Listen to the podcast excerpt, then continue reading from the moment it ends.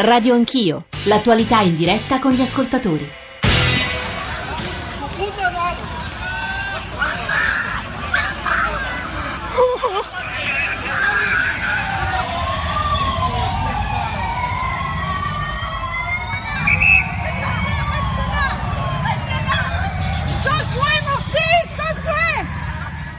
Visti i corpi per terra di 3-4 persone immobili e lì ho capito che anche erano attentati. Quando poi ho visto appunto il paraurti di, di un Stavo arrivando dalla piazza verso la Rambla e abbiamo visto gente che scappava via da... Un da pánico, no, no sabe lo que fue, pero no sabía si habían entrado, si estaban tirando adentro. pasaba eh, y era como blanco, era- parecía a lo mejor marroquí o, o español o no sé, pero iba color, no era negro ni, ni ningún- era blanco, ¿sabes? Eh, una furgoneta.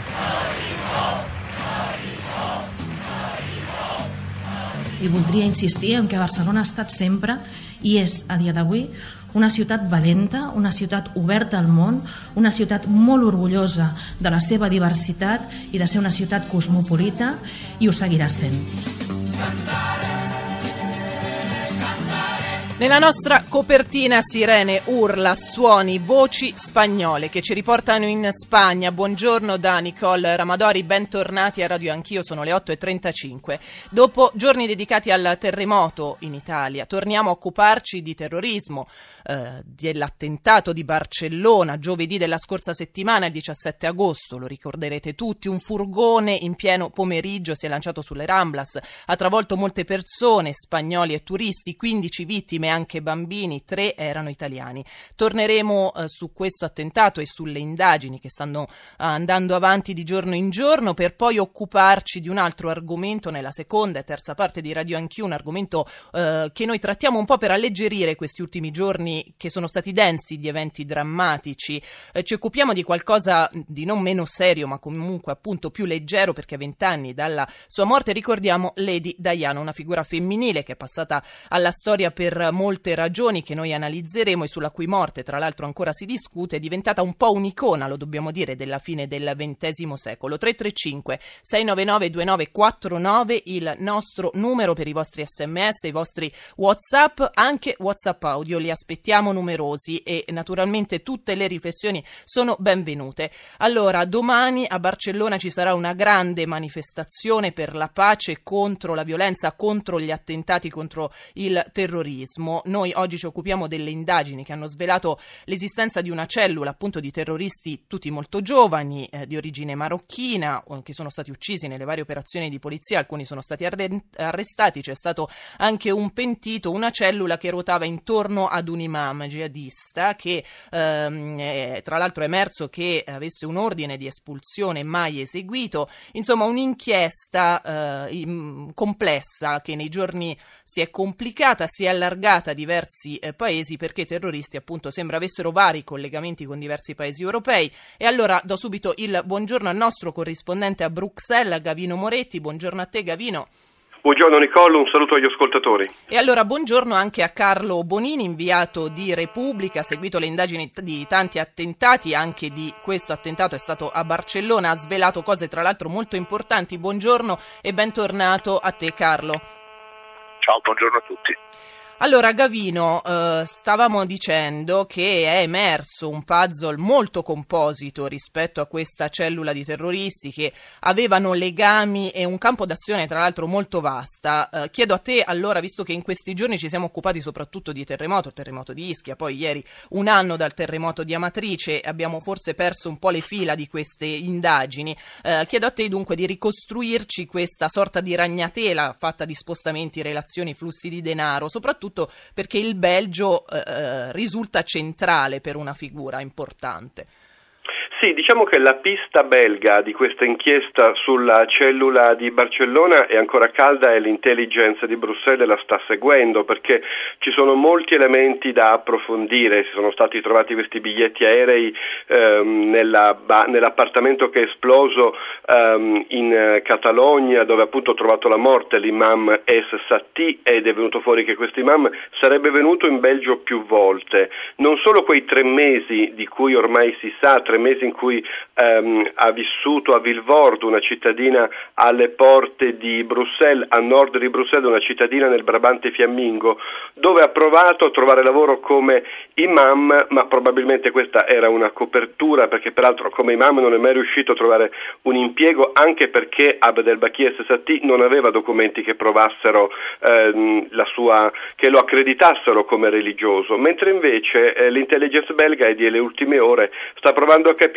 se qui avesse provato, se in Belgio avesse provato a reclutare altri jihadisti, se fosse insomma una sorta di arruolatore non solo in Catalogna, che ormai è appurato, ma anche in Belgio. Poi Vilvoorde, la residenza che ha scelto, non è una cittadina qualunque per la polizia belga, da qui pensate sono partiti 28 foreign fighters in questi anni, alcuni anche negli ultimi mesi, verso la Siria e l'Iraq, ma c'è una ragione, è una cittadina piccola, 45.000 abitanti, ma c'è una numerosa comunità magrebina eh, e in questa comunità gli arruolatori della jihad hanno pescato, sono partiti quasi tutti eh, giovani, mh, mm, spesso con dei problemi di lavoro, spesso con dei problemi di inserimento. Ebbene, eh, qui ha vissuto SST per tre mesi, ma secondo il sindaco di Vilvoorde potrebbe averci vissuto anche altri periodi. Ecco, Poi, lì la polizia in qualche modo aveva, aveva avvisato, aveva, eh, appunto, si era accorta di questa presenza sospetta, aveva avvisato evidentemente eh,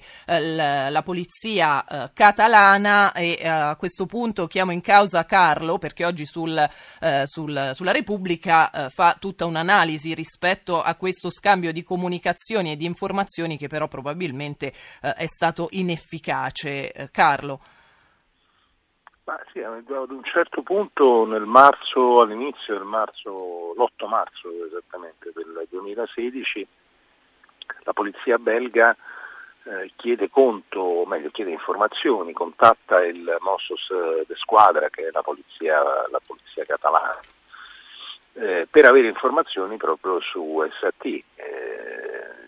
per, per per sapere eh, se, questo, se, questo, marocchino di 40 anni avesse o meno, avesse o meno dei, una, storia, eh, una, storia, legata al, all'islamismo e al radicalismo islamico in, in, Spagna. E la risposta che arriva dal nostro sede squadra è una risposta negativa. Il, il capo dell'unità di analisi della, della polizia catalana risponde al suo al suo omologo belga che Satie è uno sconosciuto, che l'unico, diciamo, l'unico precedente che si, si, rintraccia negli archivi della polizia catalana è un vincolo di legame con eh, Ale Mustafa e Satie, eh, imam anche lui, che ha avuto eh, negli anni precedenti, dieci anni prima, cioè parliamo del 2006, è stato eh, processato per i legami con due degli attentatori della strage di Atocha, che forse gli ascoltatori ricorderanno, il famoso 11M, la, la, la, il primo grande attentato terroristico che come obiettivo che sconvolse la Spagna. In quel caso si trattava di una cellula anche lì marocchina che, eh, si, che si, muoveva nel solco della, della, della propaganda di Al-Qaeda.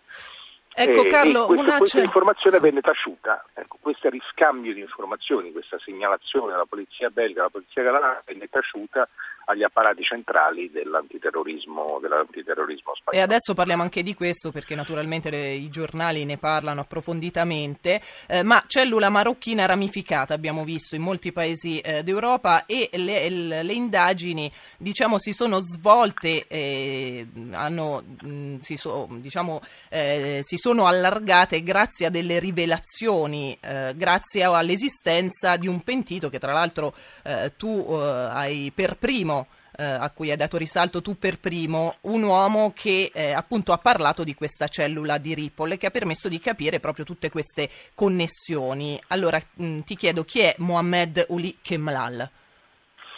Ma Mohamed Uli Kemlal è, è un giovanissimo uomo, perché ha, ha 21 anni, è uno dei, diciamo, è uno dei sopravvissuti alla, alla cellula, alla cellula di Ripoll è il ragazzo che viene estratto dalle macerie nella casa di Alcanar, la, la, il luogo dove la cellula, che la cellula aveva battezzato come, come laboratorio per la costruzione di questa molteplicità di ordigni a base di TATP, il perossido di acetone, che è poi l'esplosivo con cui il, lo Stato islamico ha firmato e firma i suoi attentati in, in Europa, eh, sopravvissuto cioè, all'esplosione di questa casa mercoledì eh, precedente alla strage della Rambla, eh, Ulrike Lal viene, eh, viene, ricoverato inizialmente in ospedale anche perché si, si pensa che l'esplosione di quella casa sia, sia, dovuta a una fuga di gas, alle ore successive eh, si consuma la strage della, della, della Rambla e Ulrike Lal comincia a collaborare. Comincia soprattutto diciamo, a un ruolo fondamentale perché non solo spiega agli investigatori del Mossos eh, l'esplosione era dovuta non a una fuga di gas ma appunto alla deflagrazione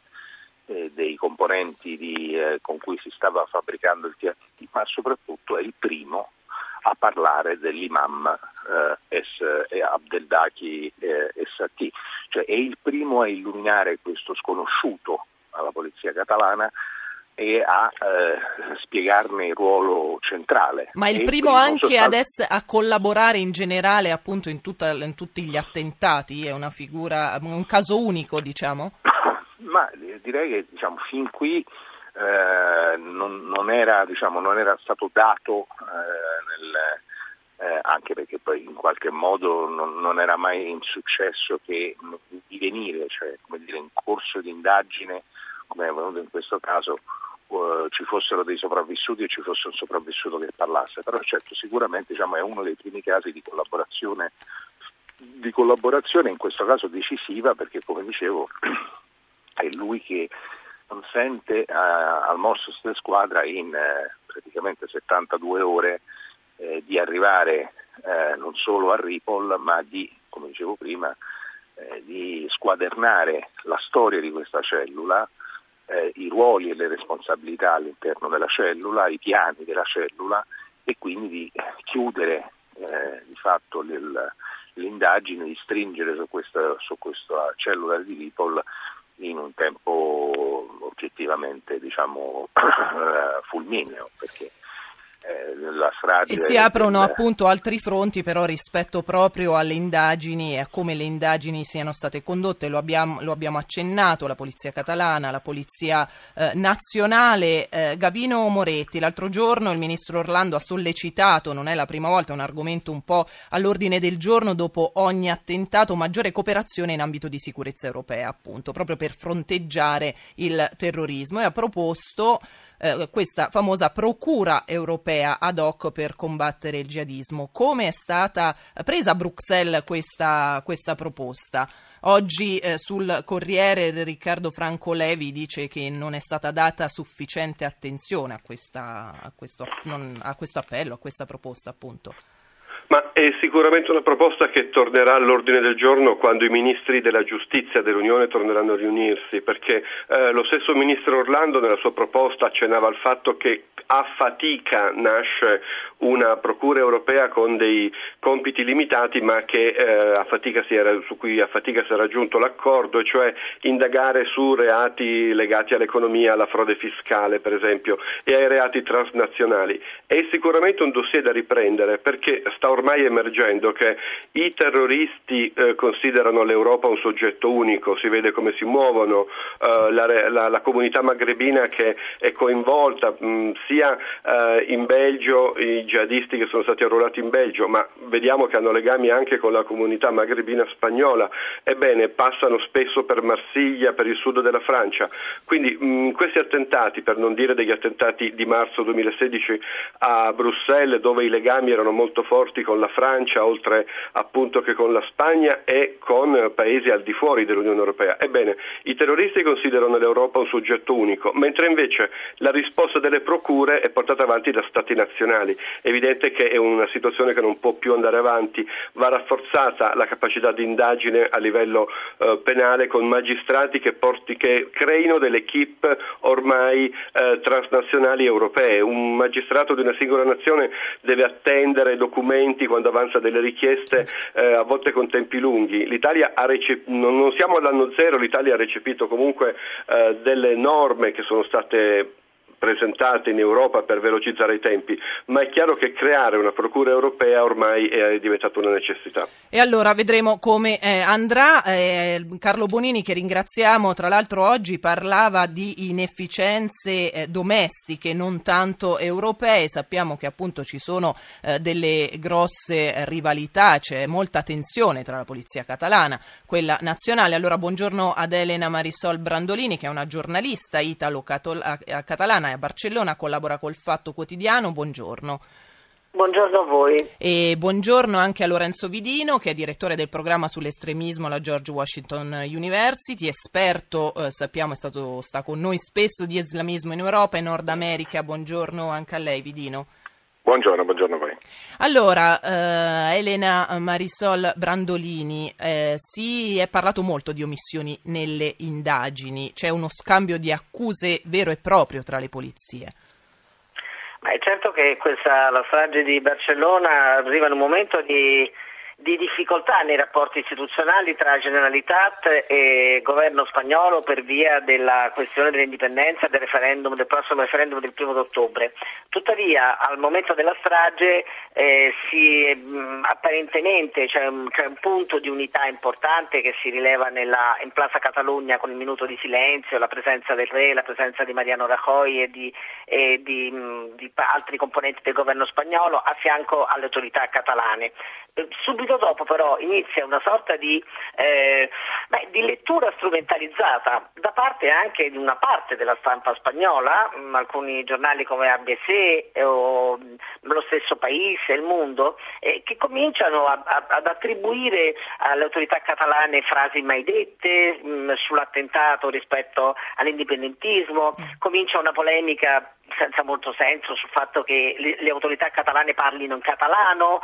eh, ci sono degli attacchi alla sindaca Colau eh, quasi di collateralismo a quanto accaduto per non aver posto le transenne sulla Rambla. E poi si cominciano ad attaccare i Mossos in squadra e qui comincia effettivamente una, diciamo, una, un, un, problema insomma, tra, tra, diverse, tra, i diversi corpi mh, del, del, polizieschi dello Stato perché la Catalogna è come, come, anche Euskadi ha la propria polizia e poi ci sono poli, eh, polizia Nazionale e Guardia Civile che sono i corpi eh, di sicurezza dello, dello, Stato, dello Stato, nazionale. E, eh, la Polizia Nazionale comincia, eh, dopo il successo dei Mossos, che anche prima veniva rilevato perché effettivamente in pochissimo tempo riescono a smantellare una cellula, eccetera, eccetera, e, mh, cominciano a dire di essere stati estromessi dalle indagini. Per esempio si dicono alcune cose che poi si rivelano immediatamente false. Si dice che la CIA avesse allertato i Mossos di un possibile attacco a Barcellona, cosa non vera perché la CIA non ha rapporti con i Mossos de Squadra, ma rapporti direttamente con, con, eh, con i corpi nazionali dello Stato. Si dice che i Mossos fossero allertati dai belgi su eh, Essati, sull'imam e sulla pericolosità di questo. Eh, lo abbiamo questo, appena detto con i nostri eh, ospiti precedenti, infatti, non è vero? Questo, è un falso, è uno scambio di mail tra due poliziotti, uno belga e un mosso di squadra. Oltretutto il primo chiede informazioni, quindi non dice quello è pericoloso, chiede informazioni su,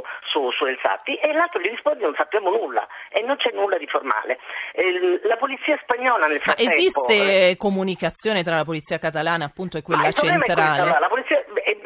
Dunque, c'è tutta una gestione del, ministro, del Ministero degli Interni, soprattutto sotto Fernandez Diaz, e oggi c'è un ottimo, eh, ehm, ottimi articoli sul, sul, diario pubblico in cui mh, viene, si dimostra che il direttore dell'intelligenza antiterrorista eh, ha lavorato molto per boicottare l'informazione verso i Mossos di squadra e ci sono fatti che risalgono al 2015 di precedenti operazioni dove questa cosa è molto evidente. Stiamo parlando di un governo del, del ministro Fernandez Diaz che è quello che è coinvolto nel caso diciamo, della, della, macchina del fango contro le autorità catalane per via, ossia la costruzione di prove false contro le autorità catalane ehm, per via dell'indipendentismo. Ora, la stessa polizia spagnola oggi riconosce che eh, non ha condiviso le informazioni sull'imam che ci aveva perché, perché non gli sono state richieste. Un'ultima cosa che è stata detta, ho letto su alcuni giornali italiani, che il, la giudice che mh, avrebbe fatto, avrebbe stilato il report, il rapporto eh, sulla sulle bombe di, sulle bombole di Alcanal, avrebbe detto ai Mossos ehm, che, che lì forse stava preparando un attentato, cosa che non risulta sui suoi rapporti, che poi mh, la cui indagine è passata direttamente all'Audienza nazionale. Allora, il problema adesso è questo, ed è la questione del, del, dell'entrata o meno dei Mossos de squadra nell'Europol, ah, ecco. cosa che era stata garantita dal governo Rajoy, eh, di cui si era fatta carico la vicepresidente Soraya Sainz di Santa Maria. Adesso si starebbe ritornando indietro su questo. Bisogna pensare che la Ersenza che la che, mh, mm, eh. polizia basca sì. è già presente in Europol e quello è un luogo di scambio fondamentale di informazioni è evidente che se eh, la, la, logica è di tenere fuori i Mossos perché eh, lì ci sono gli stati e basta, beh, questo credo che non aiuta lo sviluppo delle indagini e la prevenzione di attentati terroristi. Grazie, grazie Elena Marisol Brandolini per questo occhio proprio specifico sulla, sulla Catalogna eh, che lo giro diciamo a Lorenzo Vidino al quale volevo chiedere di contestualizzare un po' il fenomeno della uh, radicalizzazione in Catalogna. Eh, in Europa, abbiamo detto, eh, eh cioè in Spagna è diverso rispetto a tanti altri paesi eh, europei, non, si è detto che non ci sono grossi processi di radicalizzazione, ma in Catalogna c'è una situazione un po' differente. Vidino. Sì, la Spagna è un po' come l'Italia, nel senso che come tutti i paesi del, um, del sud dell'Europa ha visto in questi ultimi anni quando c'è stato il boom di radicalizzazione legata allo Stato islamico nei paesi del centro-nord Europa, in Spagna si è visto come in Italia livelli maggiori rispetto al passato ma molto più bassi rispetto a una, una Francia, una Germania o anche paesi piccoli come Belgio, Austria, i paesi scandinavi. Parliamo giusto per capirci ad esempio di 200 foreign fighters dalla, dalla Spagna partiti per la Siria o l'Iraq eh, parliamo in Italia di 125, parliamo di quasi 2000 in Francia, giusto per capire le proporzioni, quindi un fenomeno relativamente basso, in crescita ma basso. Diciamo che in questa realtà relativamente tranquilla la Catalogna, insieme alle due enclavi spagnole in terra marocchina, cioè Ceuta e Melilla, eh, che però hanno delle caratteristiche demografiche e sociologiche totalmente diverse, la Catalogna spicca per alti livelli di radicalizzazione il 40% ad esempio dei foreign fighter spagnoli partono dalla, uh, dalla Catalogna. Uh, c'è una comunità salafita uh. molto legata al territorio. E c'è un fenomeno particolare, leggevo nei suoi articoli, ci sono pro- dei veri e propri raduni salafiti nella regione.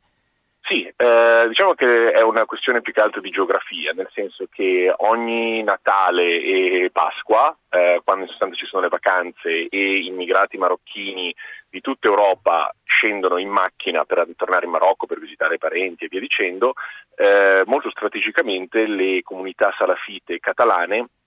organizzano questi raduni e quindi insomma ci si ferma partendo dalla Francia, dall'Olanda, dalla Germania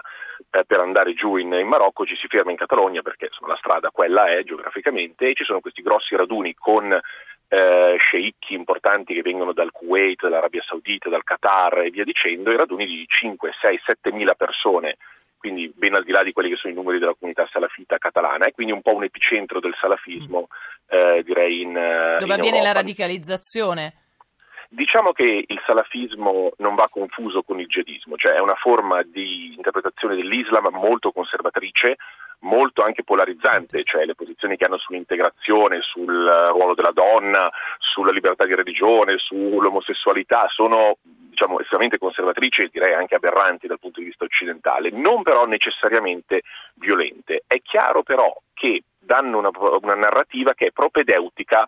a un passaggio successivo che è la radicalizzazione violenta. Creano un bacino, diciamo una cultura tale che poi non, non ci si può stupire che un diciottenne eh, la porti al livello successivo, che è quella del, dello Stato islamico, di Al-Qaeda e via dicendo. Quindi è un humus fa- uh, favorevole. Grazie, grazie a Lorenzo Vidino. Siamo in chiusura di questa prima parte. Grazie ai nostri ospiti Gavino Moretti, Carlo Bonino, Elena Marisol Brandolini e appunto Lorenzo Vidino. Noi cambiamo pagina, ci occupiamo appunto della morte di Lady Diana. Eh, 335 699 2949 per i vostri messaggi. Questo è il nostro numero. A fra poco.